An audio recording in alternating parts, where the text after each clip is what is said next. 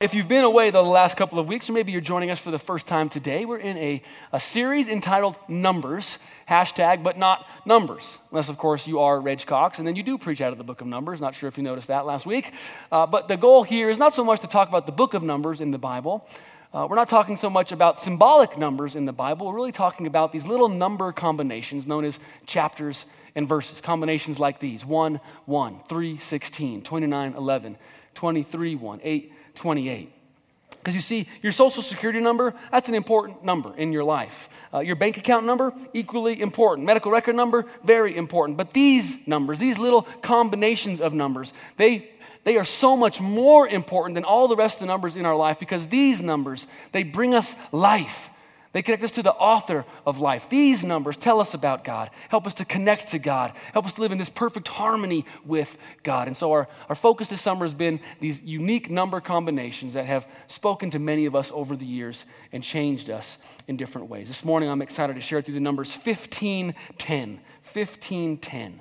Uh, congrats to Katie Diaz for guessing the numbers correctly. Uh, this week you post them on Thursday afternoon. Uh, she won our Chick fil A gift card for the week. She's not here today, though, so I'm going to be holding on to that gift card for her. And by holding on, I mean buying a milkshake tomorrow. So uh, you got to show up if you win it, Katie. Sorry.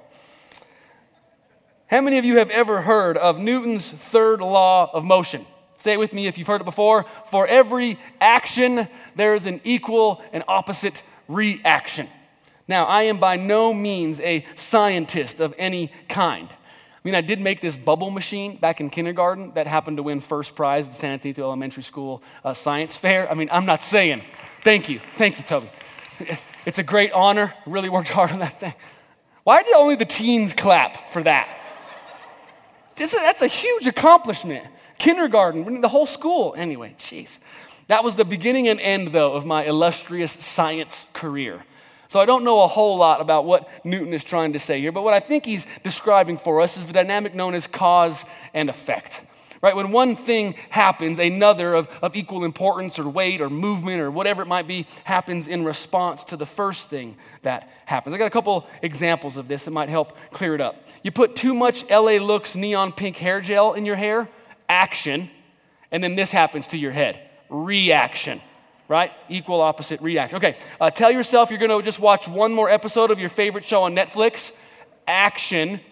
Stay up till 8 a.m. and miss work the next morning. Reaction, right? Don't act like you didn't do that, okay? Or how about this one? Spend several hours eating at Casa Bonita. Action.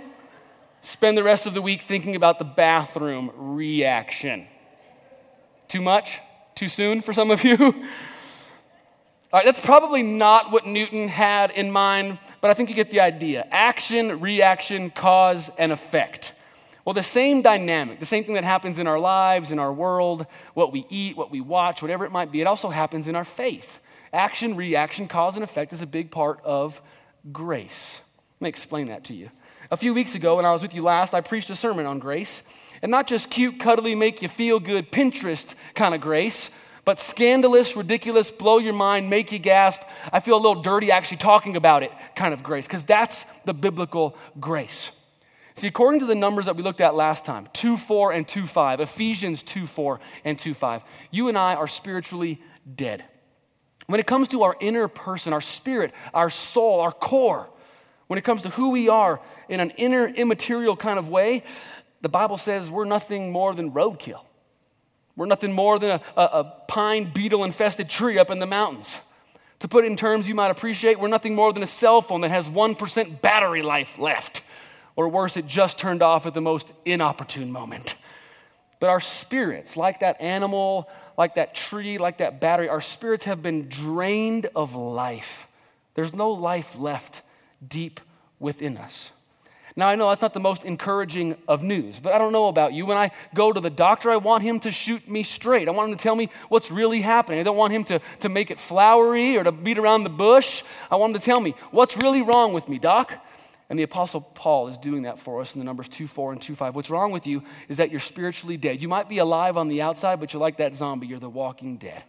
There's nothing inside of you that's fully alive. And that's because every single one of us, in one way or another, at one time or another, we've done the same thing that Adam and Eve did back in the day. We can belittle them or kind of make fun of them for doing what they did, But we tend to do the same thing, do we not? We disconnect ourselves from God. More than that, we disrespect, we disregard, we totally dismiss God. We dismiss his love. We um, disrespect his law. We disregard what he asked us to do and who he asked us to be. We don't acknowledge him. We don't listen to him. We don't obey him. You can do this knowingly, even unknowingly, but we all have the Adam ailment, if you will, this, this syndrome that they struggled with back in the garden. And that wouldn't be that big of a deal if God weren't that big of a deal, but, but he kind of is. He's God. He is, like that song said, He is the way, He is the truth, He is the life, He is the source of all that is beautiful and pure and good. And when we disrespect Him, when we disregard Him, when we disobey Him, we disconnect ourselves from Him. And again, if He is the source of all that is good, if He is the source of life and light and love, when you disconnect yourself from that source, it's only a matter of time before you shrivel up and die, before your battery, battery is drained, before you're dead. That's why Paul says when you disconnect yourself from God, you're as good as dead because you're going to run out of life at some point. But God, the scripture says, oh, oh, but God because of his great love for us, because this amazing amount of kindness that he wants to show to us. He saved us by grace. Here's what we mean by that we were dead, but God gave us life. We were trapped, but God set us free. We were nothing but empty shells, but God filled us with his spirit. We had no hope, but God gave us the promise of heaven. We were bankrupt spiritually, but God gave us unfathomable riches. That's grace. See, we were far worse off than we could have ever imagined, but because God loves us and saved us, we now have it better than we could ever imagine. That's grace. Everybody say grace. Say it now again. Grace. I wanted that to give you like the little, oozy, like fuzzies, right? Like the, what do you, what do you call those things? Goosebumps. I kept wanting to say bumpies. Like, that, that's not right. Anyways, I hope it made you feel good when you said that. We went from being apathetic and alone and abandoned, maybe physically, maybe in the relational world, maybe, maybe in real life, but definitely spiritually speaking. Apathetic, alone, and abandoned to adopted, adored, and adorned by the King. That's grace. That's the scandalous grace the Bible talks about. And that's why the song says it's amazing grace because we went from this end of the spectrum, the very worst, to the very best, to the opposite end of the spectrum. But what I want to point out to you today is that grace, this great action of God, this taking us from one place to another, this should result in an equal and opposite reaction from us. Grace should honestly be the greatest depiction of Newton's third law that the world has ever seen. Cause and effect, well, there should be something called the grace effect because grace should affect us all. That's what I want to show you this morning through our numbers. 15:10, 1 Corinthians 15:10. Paul says this, "But by the grace of God I am what I am. And his grace to me was not without effect." Everybody say that one with me. But by the grace of God I am what I am. And his grace to me was not without effect. See, Paul said that grace, God's grace, it changed him. God's grace, this great grace, it, it, affected him, it impacted him, it made him a different person than when he was pre grace. You see, grace messes you up. Grace stops you dead in your tracks. Grace makes you fall on your face or lift your hands as high as you possibly can to the skies. That's what grace does to you. And if grace hasn't done that to you, you haven't grabbed a hold of it or it hasn't grabbed a hold of you. Because grace, Paul says, will have an effect.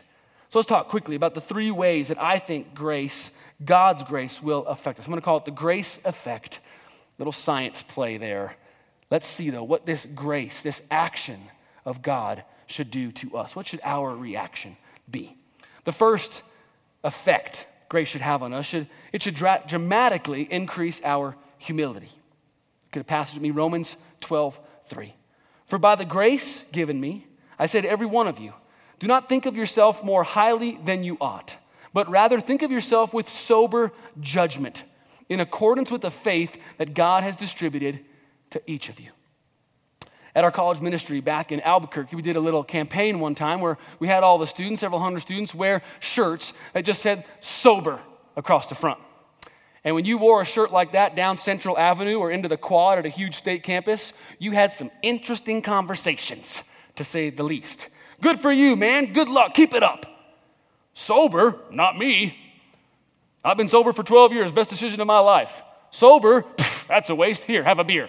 I mean, it was just, you want to shake things up tomorrow? Wear a shirt like that down the street. But the sobriety that we were thinking of, that we were focused on, that we were talking about, it wasn't the kind from alcohol or drugs. The sobriety that we were referring to was from something the Bible says is even more detrimental and devastating, and that is pride. See, the biggest problem that many of us have is pride. See what I did there? No, I didn't either. Okay. But seriously, when it comes to the biggest problem in our world, in our church, in our government, in our hearts, in our homes, whatever it might be, I think you can make an argument the biggest problem is pride. See, pride is what led to Satan's fall. He thought he was more important than he was, he thought he deserved more praise than even God himself. And pride is going to lead to many of our falls as well.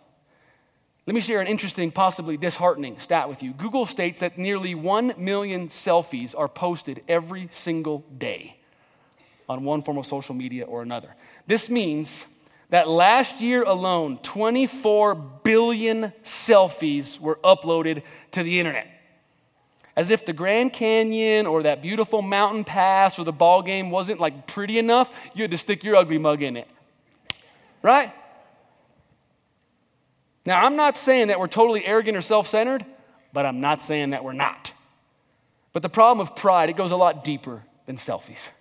Pride is the tendency many of us have to ignore or downplay our own faults, but kind of exalt and highlight the faults of others. It's the whole sawdust and plank thing that Jesus spoke of.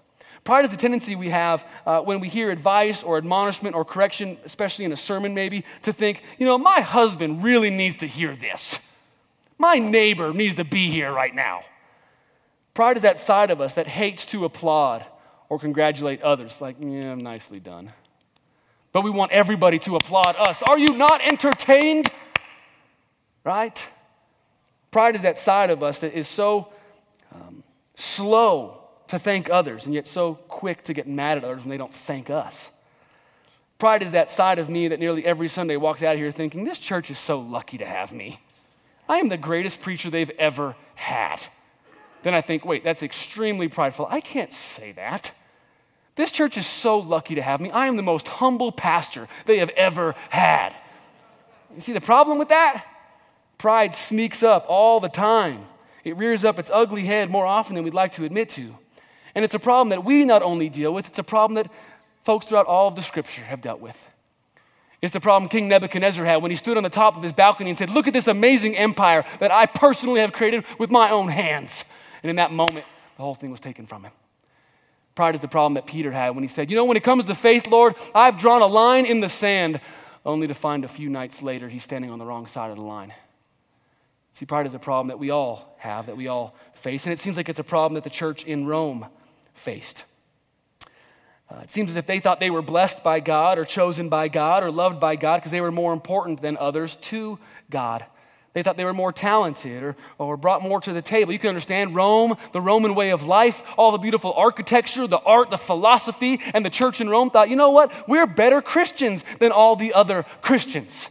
And so Paul speaks directly to him and he says, You need to wake up. More than that, you need to sober up. In response to their arrogance, Paul says, Sober up. Think of yourself with sober judgment. He tells them that same grace that saved you, that same grace should humble you. Do you not remember where you came from? Do you not remember how bad off you were before Jesus showed up on the scene? I mean, honestly, how dare you brag, Paul says? How, how dare you boast? How dare you exalt yourself at the expense of others, think that you're better than others, or, or think that the world only includes you and not others? Wake up, sober up. God saved you when you were at your worst.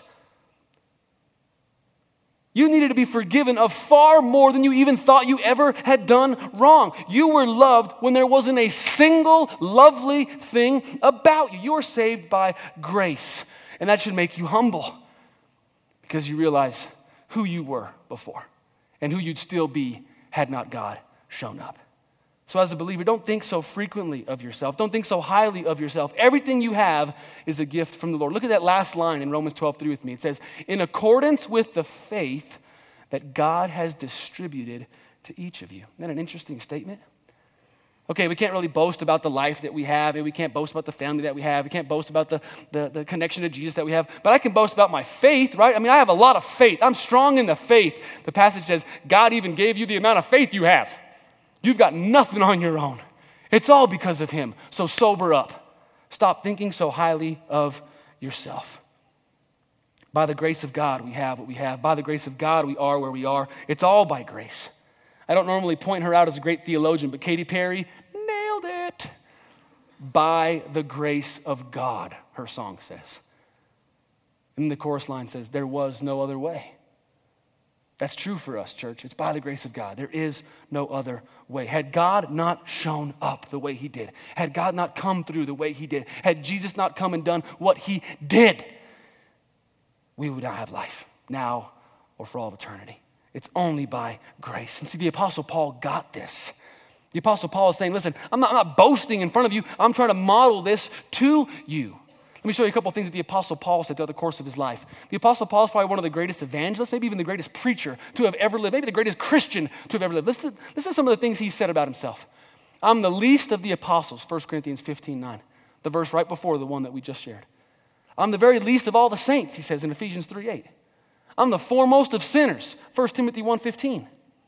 What I want to point out to you is if you know anything about biblical narrative or the biblical chronology, this is in chronological order. He starts his ministry off by saying, you know, when it comes to the apostles, the 12, I'm the least of all those guys. Maybe the 72, I don't even come close to those who walked with Jesus when he walked this earth. Then later in his life, when he's ministering to the church in Ephesus, he says, I'm the least of all the saints. Anyone and everyone who's a Christian, I'm on the lowest totem pole of that whole entire group. And at the end of his life, when he's ministering to a young man named Timothy, he says, I'm the worst sinner in the entire world. I mean, think about that. He goes from being the worst in a small group to the worst in the church to feel like he's the worst in the world. And I don't think this is Paul falling deeper into depression, as some would say. This is not Paul falling deeper into sin, as others would say.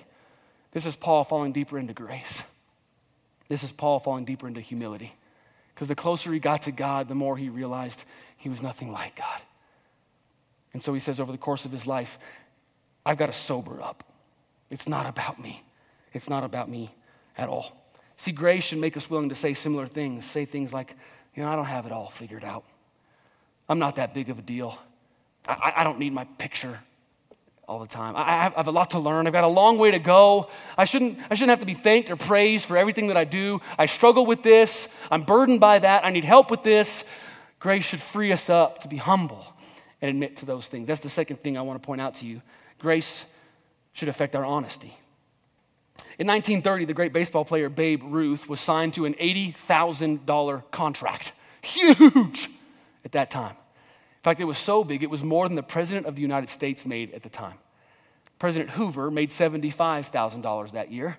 And the media had a heyday with this. They went to Babe Ruth and said, Explain yourself, justify yourself. How can you make more than the president? And Babe Ruth, without even blinking an eye, said, Well, it's simple. I've had a better year than he has. Probably true with a lot of presidents, right? But Babe Ruth was just being honest. And grace filled, grace based, grace saved believers, we should be honest too. You see, grace frees us up, it empowers us, it allows us to be real, to be raw, to be honest. Grace allows us to admit when we're down, when we're wrong, when we're hurting, when we need help.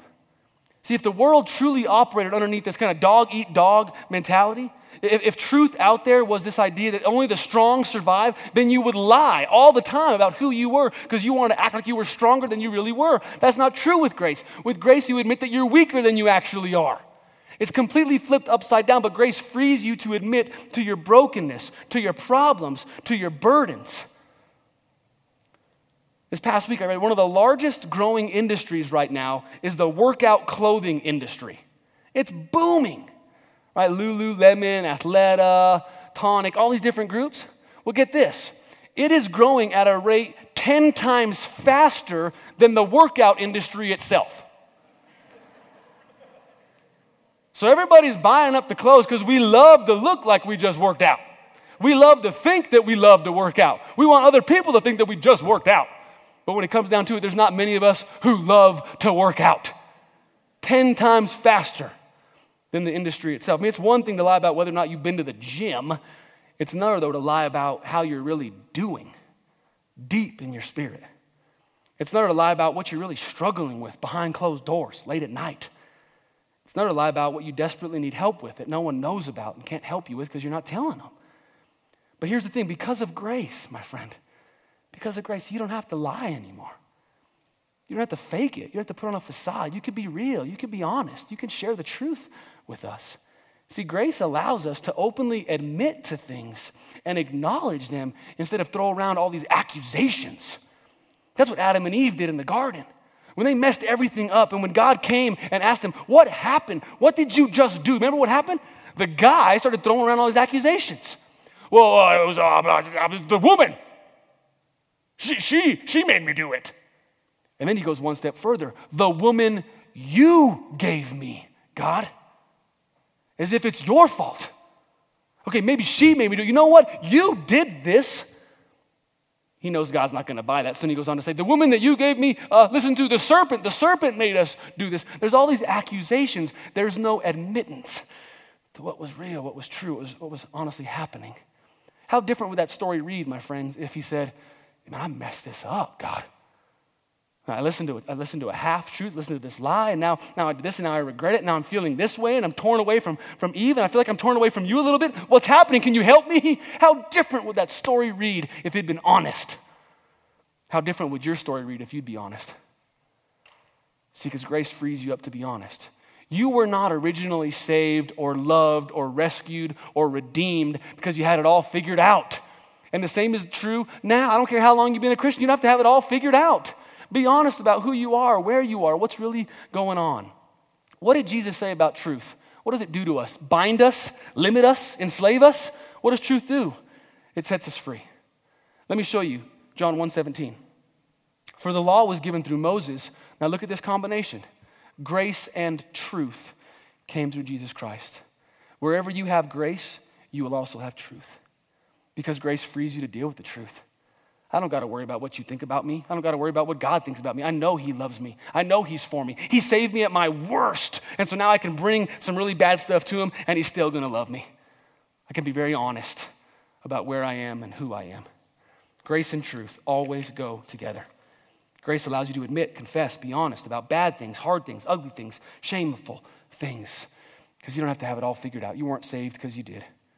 And that's true even now. All right, the third way that grace should change and affect us, and we'll close with this, is through our desire and willingness to help, to help others. Philippians 2 1 through 4 reads this way Therefore, if you have any encouragement from being united with Christ, if any comfort from his love, if any common sharing in the Spirit, if any tenderness and compassion, then make my joy complete by being like minded, having the same love, being one in spirit, one of mind. Do nothing out of selfish ambition or vain conceit Rather, in humility, value others above yourselves, not looking to your own interests, but each of you to the interests of the others. Everybody say, others. Time magazine recently came out with a great story, and it revolves around the number 167. 167. It's the number of consecutive cars at an Indiana McDonald's whose driver paid for the meal of the person behind them. 167 straight. It started with a woman looking behind her, noticing a dad with his three kids in the car. He said, I want to buy their meal. When he rolled up to the register, he discovered what had happened. He decided to pay for the meal of the person behind him. It continued for six hours straight. Who's the chump that stopped it? That's what I want to know. I'm going to find you, wring your neck.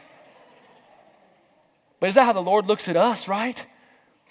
What, what happened? Why did they do all of that? Because they experienced something called grace. Right? They were given something they did not deserve. They were given a gift from someone they didn't even know. It, was, it wasn't worthy enough, or, or it wasn't like a, a payment for something they had done. It was totally undeserved, unmerited. And they were given grace. And what was their natural response? What, what, what did they want to do immediately? What was the grace effect? They wanted to pay it forward, they wanted to pass it on. They wanted to help out other people because they realized how much they had been helped out. And if we can do that over a Big Mac and, a, and a, some French fries, can we not help out others because of the grace we've received from the Lord? And I wonder if the Lord's looking at each of our lives like, Thomas, you have stopped this trend line. You're number 168, son. I've done all this stuff in your life, and now you're stopping that consecutive run from happening. You got to pay it forward. You got to serve other people. That's what Paul is saying here in Philippians. The first part of that verse, let's look back at it again. Therefore, if you have any encouragement from being united with Christ, this idea of any comfort from his love, any sharing in the Spirit, what he's listing off there is the benefits of grace. He's listing off to you what happens in grace. You're united to Christ through grace. You're loved by God because of grace. You share in the Spirit because of grace. So if you get grace at all, if you understand in any little bit what has happened to you in and through grace, next verse he says, do nothing out of selfish ambition. If you get grace, the effect on you will be your servitude to others. You humble yourself and you look to others' interests above your own. What's the grace effect? It's helping out, it's lending a helping hand, it's being helpful. Why? Because God helped you when nobody else would even stop. God helped you in a way that nobody else even could. God helped you when nobody else even would. And now He said, Because I've helped you, because I've started this grace effect in your life, just pass it on. Just pay it forward, my friend. Help other people. Let me close with a little object lesson, then we'll get you out of here. Uh, I've done this before, I think, so if you didn't like it the first time, I apologize. You're not going to like it the second time. It works perfectly, though, for our analogy right now, for our illustration, this idea of the grace effect. Many of our lives are represented and, and look a lot like this cup. It's pretty, uh, it's pretty sturdy. Uh, guys, I'm sorry, it's got flowers and little butterflies on it, but it looks good on you, okay? We're like this. On the outside, everything looks like it's just fine, but there, there's actually some problems in our lives, some, some that you really can't see, but we're kind of holy and not in a godly kind of way. Uh, we're all leaky. We all got issues. I'm going to let you define personally what you think that means or looks like for you, okay? No details. But we're all kind of leaking out and, and struggling with something. If we're honest about it, we all, we all got some problems. Here's the problem, though, with our problems we fixate on them. We totally obsess over our problems, and, and that's all we can really sink or uh, sink, funny water, uh, think or see. You put them together, you get sink. It's all we can think about. It's all we can see. It's, it's all we really uh, are focused on throughout the course of the day. It's like, yeah, I did this well over here, but I, but I still got these problems. And like, yeah, you might think I'm good in this area, but I've got these problems. And so we just think, man, if I just fill myself up more, that's literally the language we use, isn't it? If I just fill myself up more, all my problems will go away. More self help books, more, more stuff for me, more, more hobbies, more interests, more me, me, me, me, me. It's just more about filling myself up, my problems will go away. Your problems ain't to go away. You focus on you, you just give more stuff to your, for your problems to work in and work through. So, what's the solution? Well, the solution is to let grace affect you. The solution is to consider others better than yourself. The solution is to pour yourself out, help out. If this is somebody in your life, they need you. And see, when I'm pouring myself out, your problems, they aren't even a big deal. I don't even notice that the, the cup has any holes in the bottom of it anymore because I'm moving so fast and I'm so focused on somebody else other than myself that my problems are no longer a problem. You with me? That's the gospel.